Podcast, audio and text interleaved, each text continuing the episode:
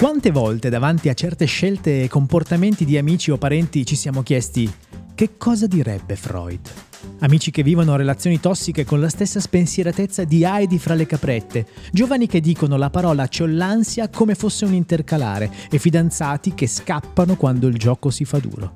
Non temete, grazie a questo podcast finalmente potremo avere la risposta alla nostra domanda. 10 puntate e altrettante questioni vive e vere della vita tra momenti culturali di altissimo livello e tanti tanti ospiti.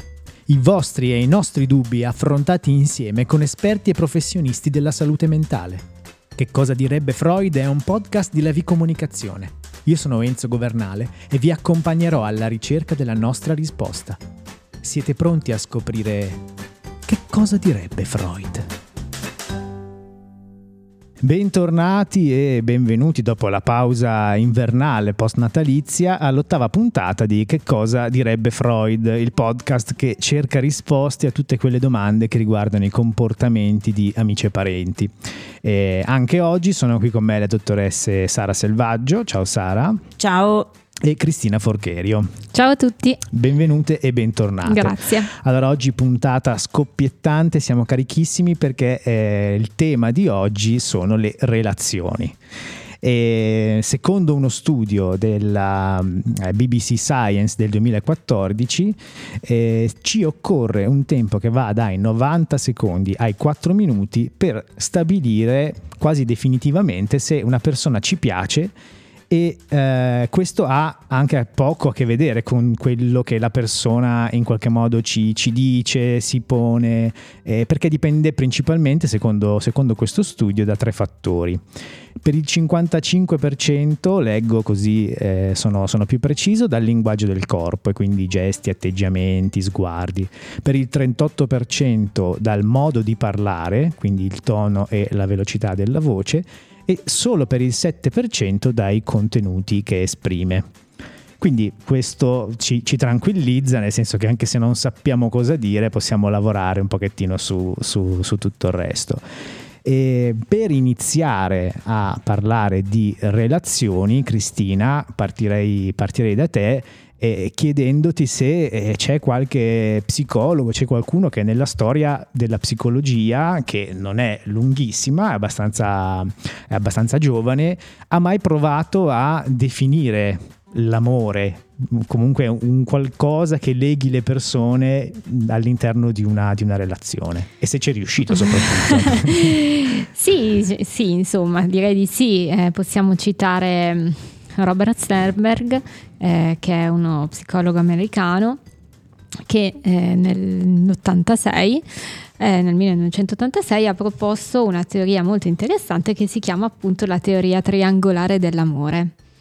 Questa teoria si basa eh, sul presupposto che eh, diversi tipi di amore siano determinati dalla differente combinazione di tre elementi di base, l'intimità, la passione e l'impegno. E questi elementi sono appunto ehm, i tre vertici di un triangolo che possiamo immaginare, no? di un immaginario triangolo. La diversa combinazione di questi tre elementi dà luogo, eh, secondo Stenberg, a diversi tipi di amore. Il successo e eh, la durata di una relazione crescono quanto più sono ehm, gli elementi eh, che questa combinazione comprende. Quindi ehm, ne derivano eh, sette possibili forme di amore che eh, sono spesso le fasi anche di uno stesso rapporto che nel tempo si evolve in modo naturale. Quindi pur essendo negli anni Ottanta non stiamo parlando di Renato Zero e della sua famosissima canzone, ma della possibilità che l'amore definito come collante all'interno di una relazione possa evolversi o semplicemente essere di tipi diversi. Esatto, esatto. Ci fai degli secondo, esempi? Esatto, questa, secondo questa teoria possono essere sette possibili forme e vediamole. Allora, la prima è l'amore amicizia, definita amore amicizia è una forma che include soltanto l'intimità, non l'intimità fisica, è proprio la caratteristica della vera amicizia in cui una persona si sente legata all'altra ma senza passione e anche senza essersi presi un impegno a lungo termine. Poi abbiamo l'infatuazione, che invece si basa unicamente sulla passione, quindi caratterizza quelle che eh, spesso possiamo definire l'amore a prima vista e generalmente questa fase di breve durata. Generalmente. Abbiamo poi ehm, quella che lui chiama l'amore vuoto, cioè un tipo di relazione che si basa su un impegno reciproco, ma che manca totalmente di, o quasi, di intimità e passione, quindi è un rapporto ehm, magari eh, diffuso dove sono comuni matrimoni combinati. Ok, quindi qui stiamo un po', come dire, anche nella fase, diciamo così, iniziale forse, o quando ci si ritrova un po' in una, eh, in una relazione dove ci pare che possa essere amore, ma in realtà eh, poi alla fine magari è qualcos'altro. È un impegno. È un impegno. Mm-hmm. Sara, aiutaci a, ad andare avanti su queste, su queste tipologie. Sì, allora Cristina è, eh, del nostro triangolo immaginario è rimasta sui vertici dove solamente uno dei tre elementi base è presente, quindi iniziamo a fare un po' di eh, combinazioni. Ad esempio abbiamo l'amore romantico dove è presente l'impegno ma anche la passione e quindi si basa, um, è una relazione che si basa su un legame emotivo e psichico e anche sull'attrazione. Poi abbiamo la compagnia, che è una forma diffusa soprattutto nei matrimoni di lunga durata, quando la passione non è più presente, ma resta un forte affetto e il desiderio di mantenere un impegno con il proprio partner. Eh, può car- caratterizzare non solo relazioni eh, di coppia, ma anche delle relazioni tra familiari o eh, tra gli amici del cuore, dove mh, mm, è, è, presente un'amicizia più forte perché comprende anche un impegno eh, verso l'altro. Un'ulteriore combinazione è l'amore turbolento, che si basa sulla passione e l'impegno, ma manca di intimità. È caratterizzato da un corteggiamento appassionato e può sfociare anche in matrimonio. E in questo caso è la passione a motivare la volontà di prendere un impegno con l'altro. Quindi Cristina ci ha fatto vedere eh, i tre elementi di amore che includono solo i vertici questi che ci hai descritto tu sono, diciamo così, i lati del, del, triangolo, quindi che comprendono due vertici e provano a metterli insieme, quindi sarà finalmente arriviamo a quel tipo di amore che comprende tutti questi tre, questi tre elementi, quindi che è forte di intimità, di passione, di impegno, che è un po' tutto quello, insomma, quello che noi cerchiamo forse, no? Sì, Stern, Sternberg infatti lo definisce amore perfetto, è appunto la somma di tutti e tre gli elementi e rappresenta una relazione che potremmo definire ideale, quella che tutti sognano ma che è difficile da realizzare. Eh, non sempre l'amore perfetto è eterno ed è qui che eh, si può trasformare in una differente tipologia di amore, come ad esempio la compagnia che abbiamo detto, spiegato prima. Eh, per Sternberg eh, comunque l'amore perfetto è più difficile da mantenere che da conquistare. Quindi Sara, non essendo, essendo tu comunque un amante dei cartoni animati, sì. ci stai distruggendo quello che un po' ci ha, ci ha, fatto crescere, cioè l'idea che ci sia un amore perfetto da raggiungere. Questo, questo non è vero. L'amore perfetto, cioè è difficile mantenerlo. È ecco. difficile mantenerlo, brava Sara. Quindi possiamo dire che gli elementi che rendono una relazione funzionale, positiva, buona e di crescita sono quelle in cui è possibile esprimere la propria opinione, dove si cerca di costruire insieme attraverso l'ascolto, il compromesso, l'indipendenza, eh, ma anche un'assunzione di responsabilità quando uno di noi può sbagliare. Eh, si cerca di valorizzare se stessi e l'altro e il fine è eh, procreare, un creare qualcosa insieme. Allora, abbiamo fatto questa prima parte di viaggio all'interno di un mondo un po' anche idilliaco, cioè un qualcosa verso il quale noi, noi tendiamo. Abbiamo capito che eh, una cosa è tendere e l'altra è raggiungere, questo, questo chiaramente insomma, anche le nostre esperienze di vita ce lo, ce lo dicono.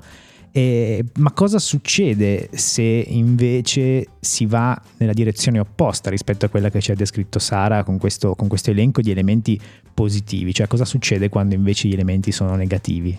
Eh, succede che le relazioni diventano quello che possiamo definire relazione disfunzionale o più comunemente relazione tossica. E quando una relazione può essere definita tossica, ad esempio, banalmente quando i momenti di rabbia, di tristezza, i sensi di colpa sono maggiori dei momenti di felicità e di serenità. Oppure, al contrario, quando eh, ci si accorge che si sta bene solo insieme, ma appena il partner o comunque una, un'altra figura di riferimento si allontana, si vive una sensazione di paura, di ansia, di angoscia o comunque un disagio. E ehm, le relazioni tossiche non sono solo quelle dove c'è una violenza di coppia e quindi non sono necessariamente relazioni romantiche quelle di cui parliamo, possono esistere in qualsiasi contesto dal parco giochi, la sala riunioni, fino anche alla camera da letto, chiaramente. E potresti magari anche avere a che fare con delle relazioni tossiche in famiglia o ad esempio tra amici o, o, oppure sul luogo di lavoro.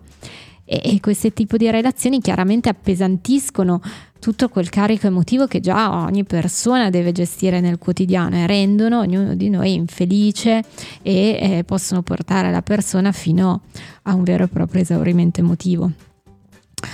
Le relazioni disfunzionali, mh, mm, per fare un po' di chiarezza, mh, mm, possiamo dire che sono generalmente caratterizzate da una mancanza di ascolto e di empatia una mancanza di intesa sessuale se si tratta di relazioni di coppia e anche di comunicazione e di progettualità. Da, sono caratterizzate da un'incapacità di considerare l'altro oppure di essere considerati dall'altro e sono caratterizzate da gelosia, sfiducia, insicurezza, un abuso di potere e di controllo sull'altro e fondamentalmente da egoismo. Tendenzialmente, complici anche un po' i social nei quali a volte buttiamo anche un po' a caso quelle che sono percezioni che abbiamo nel, nelle nostre relazioni, eh, la colpa della tossicità di una relazione è sempre dell'altro quindi è l'altro che è insicuro, è l'altro che è geloso, è l'altro è sempre così oppure certe volte capita anche, anche un po' il contrario, cioè ci fate degli esempi di relazioni disfunzionali in maniera tale che, eh, come dire, anche noi che pensiamo che siano gli altri ad eh essere no. la parte tossica, ci possiamo rendere conto che forse non è proprio solo così. Esatto appunto in una relazione si è in due. Eh, possiamo fare alcuni esempi di relazioni disfunzionali, eh, quella mm, più mm, esemplare è eh, la relazione con un partner con un disturbo narcisistico di personalità o anche semplicemente dei tratti nas- narcisistici, dove eh, appunto il narcisista tende a nutrirsi dell'attenzione, dell'ammirazione degli altri, sente il bisogno di mettere in difficoltà gli altri, di far sentire inferiori gli altri per una ricerca di superiorità. Eh, questo vale per il partner, ma non solo, anche nei, per, per, i figli, come ha detto Cristina, anche nel, nelle relazioni di lavoro, eh, in qualsiasi ambiente in cui c'è una relazione. Le persone che soffrono di eh, disturbo narcisistico di personalità non sempre sono consapevoli di ciò che stanno facendo e eh, del fatto che il loro po- eh, comportamento eh, fa stare male costantemente gli altri. Eh, è necessario valutare e prendere le distanze da persone di questo tipo o almeno, se questo non è possibile, imparare a comunicare con questa persona eh, con un comportamento assertivo, diciamo. Un altro esempio eh, di eh, caratteristiche di una relazione disfunzionale, come ha detto Cristina, è, eh, potrebbe essere la mancanza di supporto. Eh, nelle relazioni sane ehm, il supporto ehm, è presente, quindi eh, ci si basa sul desiderio reciproco anche di vedere l'altro eh, nell'avere successo in tutte eh, le aree della vita. Ma quando un rapporto non è sano, ogni risultato diventa come una sorta di competizione. E eh, un, un altro esempio di relazione disfunzionale è legato alle modalità comunicative, quindi invece di dialogare in maniera serena, con gentilezza, in maniera empatica, eh, la maggior parte delle conversazioni eh, sono piene di sarcasmo, di critiche o di ostilità. Uh, un altro esempio che possiamo fare, eh, molto comune nelle relazioni disfunzionali o tossiche, sono uh, tutti i comportamenti di controllo. Sebbene sia normale provare ogni tanto sentimenti di gelosia, se la gelosia nella coppia diventa una costante possessività eh, e diventa eccessiva, diventa quindi un problema. Eh, chiedere sempre dove si trova il partner, arrabbiarsi eccessivamente quando non risponde al telefono, ai messaggi, eh, sono segnali di un bisogno di controllo e che contribuiscono alla tossicità della relazione. Eh, il controllo non si esprime solamente attraverso il, eh, guardare il telefono e i messaggi, ma anche eh, attraverso mh, delle manipolazioni più affettive. Eh, quando uno dei due partner decide di controllare l'altro per raggiungere i propri scopi. Ehm, purtroppo ne sentiamo sempre più parlare, fa, sono comportamenti di violenza e di abuso. Anche il, il controllo fa parte dei comportamenti di abuso. Abbiamo visto soprattutto, soprattutto la, dire, la, parte di relazione amorosa. Cristina, ti chiederei mh, mm, se è solo per quel tipo di relazione oppure se ci sono elementi che possono rendere tossiche relazioni anche di altro tipo. Sì, sì, no, assolutamente. Una relazione, ad esempio, sia di coppia che di qualunque altro tipo può diventare tossica, ad esempio, per via del risentimento cioè ehm, l'aggrapparsi a, a, rancori e eh, lasciare che questi deteriorino il rapporto, il legame senza andare a capire a fondo che cosa invece nasconde la rabbia. Nel tempo tutta questa frustrazione accumulata ehm, non può far altro che trasformare magari quello che era un piccolo contrasto in un baratro enorme.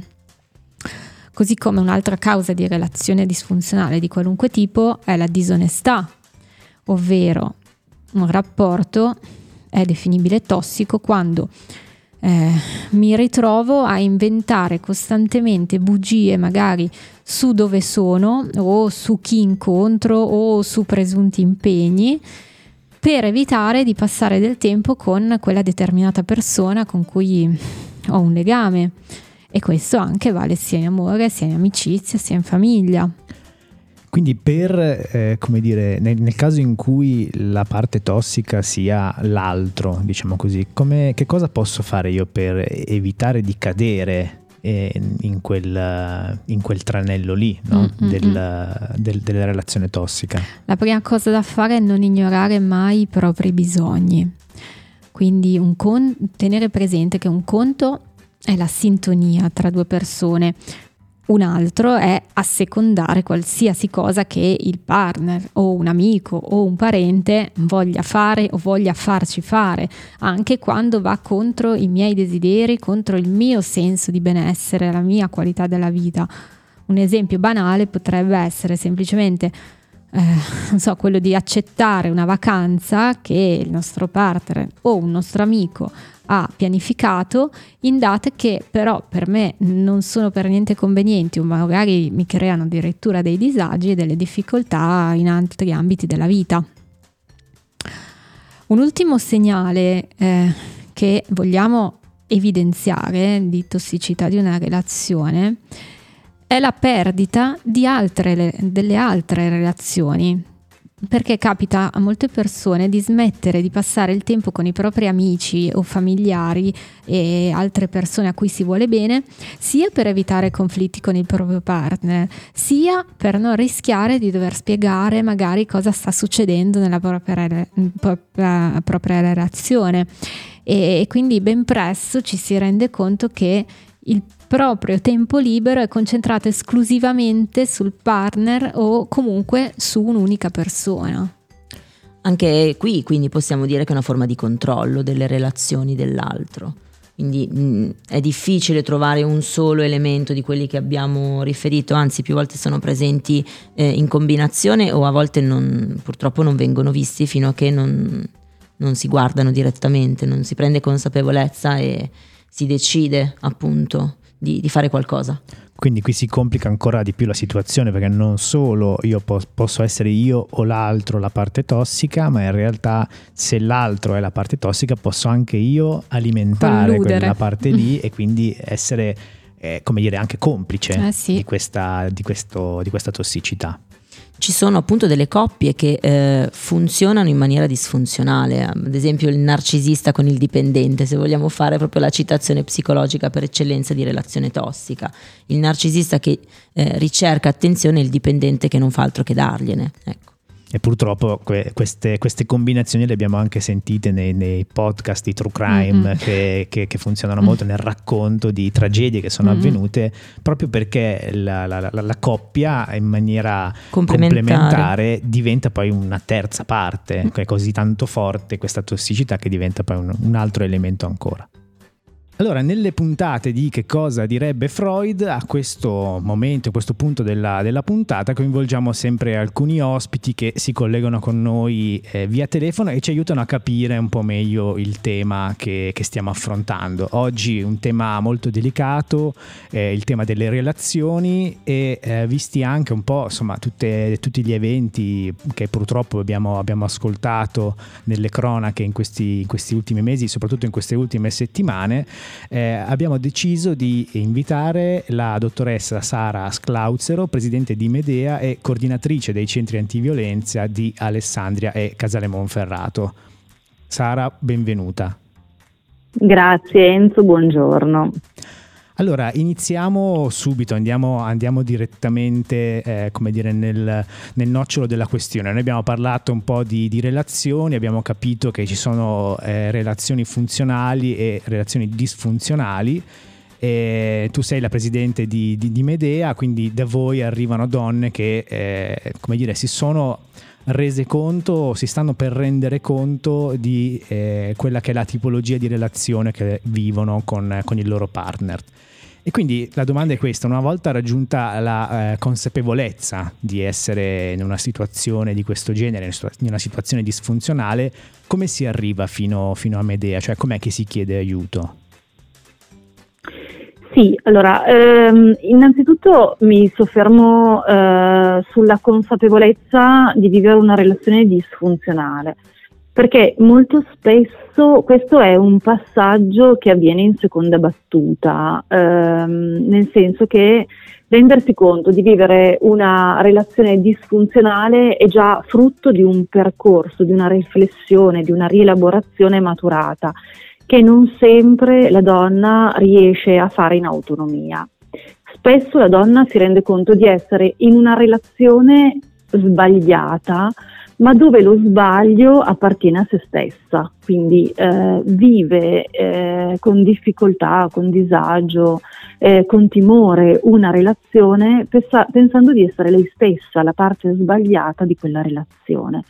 E, ehm, e quindi eh, trovandosi in questa situazione eh, molto spesso cerca aiuto per capire cosa poter correggere, se non addirittura come poter migliorare alcune risposte all'interno della relazione. E qui inizia a chiedere aiuto. Eh, quando poi intraprende un percorso dove appunto avviene una rielaborazione rispetto alla relazione che sta vivendo e rendendosi sempre più conto eh, del fatto che la parte sbagliata non è lei, ma è la relazione in sé e chi conduce in modo errato la relazione, quindi nel nostro caso parliamo chiaramente di una persona che agisce violenza, allora a quel punto inizia a rendersi conto, ad elaborare, di essere all'interno di una relazione da voi definita disfunzionale, da noi pro- più propriamente definita relazione violenta.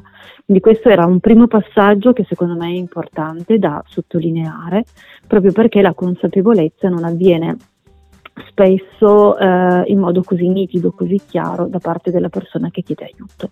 Ed è poi quella parte su cui eh, si focalizza il percorso all'interno del, di Medea, quindi all'interno di un centro antiviolenza. E come, come, come prosegue poi questo, questo, percorso una volta entrati in questa, in, in questa dinamica? Allora, eh, una volta eh, che la, la, donna decide di chiedere aiuto, e di nuovo sottolineo l'importanza della parte volitiva perché preclude la parte motivazionale, quindi nel momento in cui la donna sente l'esigenza di chiedere aiuto farà questo primo passo normalmente attraverso una telefonata, attraverso una richiesta telefonica eh, ci sarà un'operatrice addetta appunto alla risposta telefonica che cercherà di decodificare la richiesta fatta, cercherà di andare incontro alle esigenze poste dalla signora e quindi le verrà offerto un colloquio individuale con una operatrice che da questo momento in poi noi andremo a definire operatrice dedicata, che offrirà alla donna dei percorsi individuali, di colloqui individuali all'interno dei quali appunto eh, inizia questo processo di elaborazione eh, del, dei suoi vissuti per il riconoscimento delle dinamiche che stanno all'interno della relazione.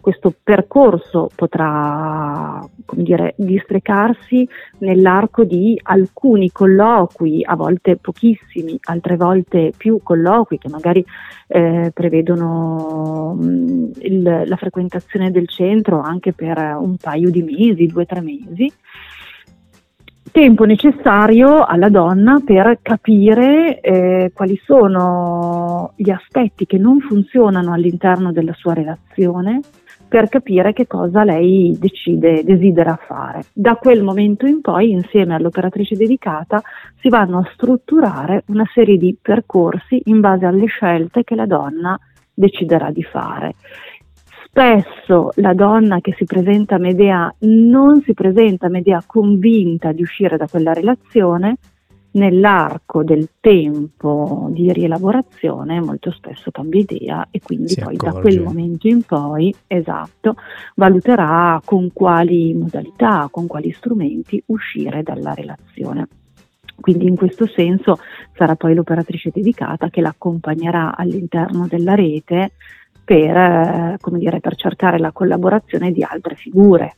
L'uscita da una relazione può prevedere un percorso legale di tipo penale, quindi la donna avrà maturato la decisione di fare una denuncia e di perseguire tutto un iter eh, chiaramente legato a quel tipo di percorso, oppure semplicemente deciderà di eh, lasciare, di separarsi in modo civilistico dalla persona eh, con cui si è unita o alt- in altro modo, se esistono dei figli, si faranno tutte le valutazioni del caso per poter uh, assecondare, affiancare la, la donna nel, nell'uscita dalla relazione, tutelando se stessa, tutelando i figli in tutti i modi possibili. All'interno di questi percorsi chiaramente si può prevedere anche un, un, ulteriore percorso di empowerment verso un'autonomia, quindi ricerca lavoro, ricerca casa, sono tutti percorsi aggiuntivi sulla base di quello che è necessario fare per aiutare la donna ad affrancarsi dalla relazione definita appunto disfunzionale. Mm, Sara, nel nostro podcast eh, parliamo di psicologia e cerchiamo di farlo in maniera, ce lo diciamo sempre, divulgativa, in maniera tale che sia eh, il più ampio pubblico possibile. E quindi in questo senso è possibile che fra i nostri ascoltatori, fra chi ci ascolta, ci siano delle donne che si trovano in queste situazioni, che siano all'interno di una relazione violenta, come giustamente l'hai, l'hai definita tu. Che cosa diresti a, a, chi ci sta ascoltando in questo momento, ad una donna che non trova il coraggio di fare quel passo? Ma sicuramente eh, mi sentirei di dire a, alle donne che ci stanno ascoltando che la violenza non è un destino e che ci sono un sacco di vie di uscita e che insieme le possiamo affrontare. E sulla scia dei successi maturati in questi anni posso garantire a tutte che eh, è davvero possibile uscire da una relazione violenta e che nel momento in cui decidono di intraprendere una strada, di chiedere aiuto, non le lasciamo sole e che possiamo affrontare tutti gli ostacoli, lo possiamo fare insieme. Grazie, grazie Sara. Eh, appunto ringraziamo la dottoressa Sara Sclauzero, presidente di Medea e coordinatrice dei centri antiviolenza di Alessandria e Casale Monferrato, per aver aggiunto questo pezzo al quale insomma tenevamo un po' perché eh, non, non, solo stimolati appunto dalle vicende delle, delle, ultime settimane, ma appunto in questa puntata dedicata alle relazioni è certamente l'elemento da, da sottolineare. Quindi grazie mille. Grazie. grazie. Grazie a voi per lo spazio che ci avete riservato, perché crediamo che sia un tema davvero importante da portare ed è importante divulgare l'esistenza di servizi professionali e preposti eh, a questo tipo di situazione. Grazie a voi. Allora, abbiamo visto come, ehm, come dire, dalla tossicità si può passare, dalla disfunzionalità si può passare alla violenza. Abbiamo visto, grazie alla dottoressa Sclauzero, come, com, come si possono aiutare eh, le persone che sono in quella determinata condizione eh, ora però Sara chiederei anche a voi eh, come dopo aver visto, aver descritto un po' le relazioni, le relazioni tossiche, come si esce da una, da una relazione tossica, chiaramente eh, stiamo parlando di un contesto dal quale è possibile uscirne quasi, diciamo così, in maniera autonoma, ecco. Sì, confermo quanto ha detto la dottoressa Sclauzero che la prima cosa utile da fare è prendere consapevolezza del tipo di relazione che si sta vivendo, dei suoi limiti, delle mancanze e eh, bisogna rinunciare all'illusione di cambiare l'altro. È possibile quindi salvare una relazione se entrambi i partner sono disponibili a rivedere i propri comportamenti disfunzionali e disadattivi utilizzati nel, nel rapporto con l'altro, cercando eh, un dialogo il più empatico possibile, costruttivo e rispettoso eh, sia dei propri bisogni ma anche dei bisogni dell'altro.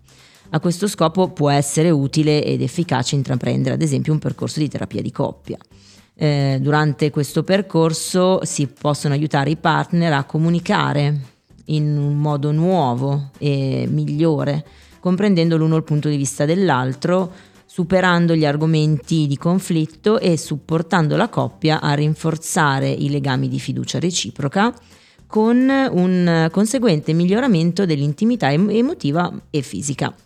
Se però le difficoltà, i litigi e eh, la fine di un sentimento, un calo dell'autostima sono dovuti al vivere la relazione a questo punto disfunzionale eh, si può arrivare a minare il benessere psicofisico eh, della persona e può essere maggiormente utile un percorso di psicoterapia individuale che aiuti eh, la persona a prendere consapevolezza sempre della propria relazione, dei suoi bisogni, delle risorse guardando anche i circoli viziosi e i meccanismi psicologici responsabili di questa, eh, possiamo dire, predisposizione a vivere una relazione disfunzionale, cercando e con tutto il, il lavoro anche riuscendo a staccarsi dal partner senza correre il rischio di trovarsi in eh, un ulteriore, un altro rapporto eh, comunque pericoloso, disfunzionale, tossico, violento.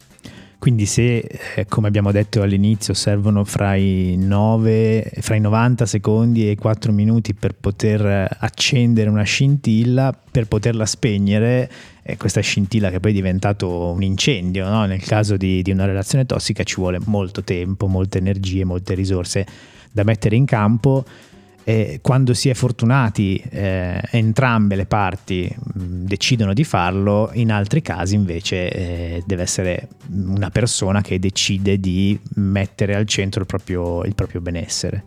Quindi Cristina ti chiederei, ti chiederei, questo, cioè da quei 90 secondi, 4 minuti, come si arriva all'incendio? Come, quali sono le possibili cause, origini di questi problemi relazionali? Allora, eh, in modo del tutto spesso inconsapevole, noi siamo tendenzialmente portati a ricercare le stesse dinamiche familiari che abbiamo vissuto anche nelle relazioni con il partner. Quindi per questo nelle relazioni, in questo caso amorose, di coppia, riproponiamo quasi in modo automatico, inconsapevole dei modelli relazionali, gli schemi del passato che nonostante siano stati causa di sofferenza, lo siano tuttora, ci sono familiari e quindi in un certo senso ci permettono di mantenere un ruolo nel quale noi implicitamente ci riconosciamo. Ed è per questo che può accadere spesso di ritrovarsi a rivivere con partner diversi sentimenti, mm, mm, sentimenti molto simili e ehm, insoddisfacenti allo stesso modo per gli stessi motivi. Quindi io applico un, un modello e non, nonostante non voglia applicarlo, cambiando partner, continuo ad continuo applicare lo stesso modello. Esatto, lo stesso, le stesse sensazioni. E diciamo anche che dietro ai problemi relazionali c'è spesso una eh, difficoltà a riconoscere e gestire le proprie emozioni. Ad esempio, uno scatto di ira può eh, nascondere la paura di perdere l'altro, oppure il rifiuto verso eh, chi sta vicino può dipendere dalla sensazione di non essere accettato, così come una fuga o tentata fuga può essere legata a un vissuto personale di tipo depressivo e di svalutazione. I sentimenti più profondi non vengono espressi eh, con fiducia nella relazione, ma vengono nascosti in questo caso dietro un atteggiamento ehm, difensivo che eh, spesso chi, chi, mette in atto questo meccanismo n- non è del tutto consapevole o anche per niente. Questi comportamenti a lungo andare possono generare incomprensioni, reazioni negative nelle, nelle, nella persona che ci sta accanto e eh, che, non ries- che, non riesce a capire le ragioni profonde di quella persona che soffre, la quale a sua volta finisce eh, per allontanarsi anziché eh, modulare eh, le, le sue reazioni emotive. Qui a che cosa direbbe Freud cerchiamo di essere divulgativi, ci proviamo ad ogni puntata in maniera, in maniera testarda e eh, quasi in ogni puntata chiamiamo Teresio che è un nostro, un nostro amico che ha fatto le elementari con, eh, con, Freud e proviamo a raccontargli in pochi secondi eh, di che cosa abbiamo parlato per vedere se effettivamente siamo divulgativi oppure no. Proviamo a vedere se c'è. Teresio, ci sei? Ci sono simpatie, ci sono. ciao Teresio, ciao. Elementare, sì, Come hai passato il Natale? Eh, l'ho passato con la famiglia, insomma, è stato un bel Natale, figli, nipoti, eh, non male, solo che devo aver cantato troppo la domenica lì, la, la messa di Natale a mezzanotte non ho più, più, la voce. Poi quest'anno Sono Natale era di domenica, insomma un po' di... un po' così. Eh, una roba così, sono dovuto andare due volte a messa, delle questioni che non ti dico. Quindi hai vissuto le tue relazioni in quei giorni ah. e adesso Sara ti eh, regalerà il riassunto della puntata di oggi. Molto bene, grazie Sara. Buongiorno Teresio, come ha anticipato Enzo, oggi abbiamo parlato di relazioni e abbiamo detto che non sono eh, esclusivamente positive, buone, soddisfacenti, anzi alcune possono essere violente e ricche di sofferenza e, e, e, e violenza appunto. Di relazioni abbiamo quindi detto che ci si può ammalare, ma con le relazioni si può anche guarire, perché è grazie alle relazioni, eh, non soltanto quelle di amore, ma anche quelle familiari, con gli amici, che troviamo la forza e la spinta per eh, ridefinirci in un modo differente. È attraverso anche il lavoro psicologico, sia di coppia ma anche individuale, che è possibile trasformare le relazioni che ci fanno stare male e quindi eh, far guarire proprio la relazione. Eh, alcune relazioni ci consentono di eh, poter creare un qualcosa di nuovo, ecco. Quindi abbiamo detto del potere anche trasformativo della relazione. Teresio. Sì. Stai chattando? Sì, sì, sì, ho relazioni anch'io, eh, non è che sto qua. Eh. Giusto, giusto. Che cosa no, ma non sono io Mariuccia. Mariuccia, levati da quel computer. Capirai, c'ho 79 anni adesso vuole andare anche sui cosi, sì, sui social, ma messo dentro. No, ho capito, ho capito, ma non sono tanto d'accordo sulla questione che le relazioni, certe relazioni si possono eh, recuperare con, con il lavoro psicologico di coppia. Secondo me alcune sì, certo. Non... abbiamo, abbiamo, fatto una carrellata di relazioni tossiche, disfunzionali, alcune sono recuperabili, altre invece no. Infatti abbiamo avuto la possibilità di parlare con la presidente eh, del centro Medea, che è il centro antiviolenza di Alessandria, e eh, lì in questo caso le relazioni eh, non sono recuperabili quando c'è proprio violenza e abuso. Mm, alcune relazioni sono recuperabili con un grande lavoro di messa in discussione di sé e altre invece non lo sono, anzi implicano poi Senta, delle conseguenze. Mi dica. Sara, mi scusi, sono Sì, interrotta, ma certo. una domanda che poi alla mia età se non la faccio subito me la dimentico. Ma come riconosco le relazioni, diciamo, recuperabili da quelle che meglio buttarle via, insomma? Innanzitutto se entrambi i partner sono eh, disponibili a mettersi in discussione, a fare un lavoro insieme per recuperare la relazione. Se l'altro non riconosce il problema e non vuole lavorare sulla relazione, è presto detto. La relazione è difficilmente recuperabile insieme. E il lavoro individuale in questo caso diventa fondamentale per capire eh, quali situazioni possono essere dannose e quali recuperabili ed eventualmente quali no. È un percorso molto complicato di messa in discussione di sé, della relazione, anche eh, dell'ideale di aggiustare l'altro o renderlo migliore. A volte non è possibile farlo. E a volte l'altro sono io, insomma, quello che va aggiustato. Certe volte sì, certe volte l'altro, certe volte siamo, siamo noi. Siamo noi. Eh, siamo noi. Grazie Siamo noi. mille Teresio. Eh, grazie a voi, eh, un buon- buona, buona giornata. eh. Adesso vado a prendere la pastiglia, lo siroppo. Ci sentiamo la settimana tutto. prossima e riguardati, mi raccomando che ti vogliamo bello Eh. pimpante per la settimana prossima. Va bene, grazie a tutti Ciao, quanti, a Teresio. tutte. Grazie.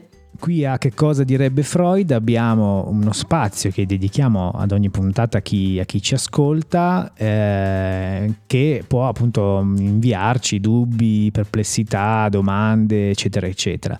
Questa, questa settimana eh, la domanda chiaramente riguarda il tema della, della puntata scorsa, no? quella nella quale abbiamo preso eh, il canto di Natale e abbiamo vissuto, abbiamo- siamo passati attraverso il tempo del passato, del presente e, e del futuro e la domanda che ci è arrivata è questa.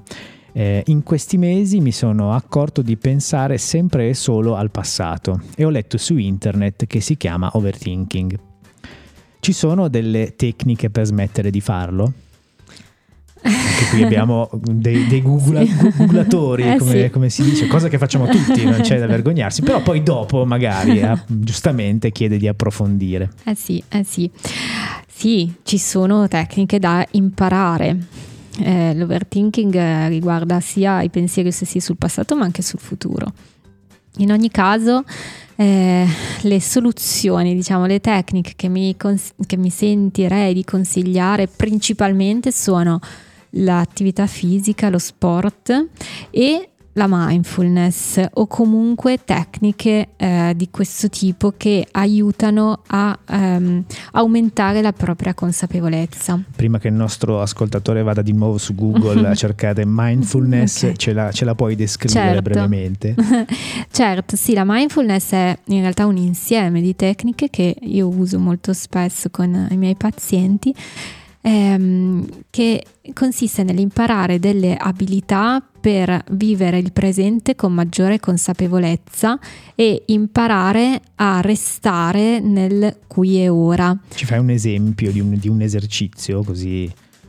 Sì, eh, ad esempio, mh, visto che parliamo di overthinking, mi verrebbe in mente un esercizio che facciamo sul eh, flusso dei pensieri, appunto, eh, quando si tratta di un eccesso di pensieri disturbanti, proviamo a immaginare di osservare come un osservatore esterno i nostri pensieri che arrivano e che scorrono davanti a noi come su un nastro tra- trasportatore e noi li vediamo passare uno a uno osservandoli dall'esterno e vediamo che come entrano nella nostra mente su questo nastro scorrono e se noi non li tratteniamo e non ci fossilizziamo piano piano come sono arrivati se ne vanno e continuano a scorrere perché la nostra mente è sempre piena di pensieri, ma siamo noi che anche inconsapevolmente li tratteniamo in qualche modo. Se invece impariamo la consapevolezza del fatto che abbiamo un eccesso di pensieri disturbanti e che ci ostiniamo a trattenerli e impariamo davvero a osservarli dall'esterno, questi fluiranno molto più rapidamente. Questo è un, un esempio no, di tecnica. Poi ci sono tecniche anche un po' più psicocorporee, quindi un po' più fisiche, un po' più meditative, così come tecniche invece da applicare nella vita quotidiana, soprattutto perché la mindfulness in realtà è una meditazione un tipo di, di, meditazione da applicare nelle normali attività quotidiane, un modo diverso di vivere la quotidianità, con maggiore consapevolezza e con maggiore attenzione a quello che si sta vivendo utilizzando tutti i cinque sensi. Perfetto, eh, grazie Cristina, ma adesso siamo arrivati in, in, conclusione di questa puntata che ve, la, ve l'avevo preannunciato all'inizio, siamo, eravamo molto carichi prima di, prima, prima di iniziare e eh, allo stesso modo con la stessa carica Sara ci leggerà la citazione di questa puntata. La citazione di oggi è di Arthur Schopenhauer. Da come gli altri si comportano con noi non dobbiamo desumere e apprendere chi siamo noi, bensì chi sono loro. E con questa citazione ci salutiamo. Ringrazio la dottoressa Sara Selvaggio. Ciao, grazie a voi. La dottoressa Cristina Forcherio. Ciao a tutti, grazie. E la, ci, ci, salutiamo, ci diamo l'appuntamento alla prossima settimana, dopo la, dopo la pausa invernale. Adesso riprendiamo ad uscire eh, ogni mercoledì e rimaniamo carichi ancora fino alla prossima puntata nella quale parleremo di genitorialità.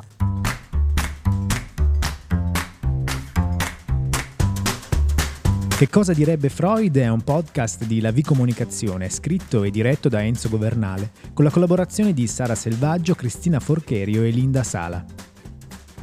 Per mandarci le vostre domande, dubbi o perplessità potete scrivere al 339 714 8157 oppure inviare una mail a che cosa direbbe Freud chiocciolalavcomunicazione.it.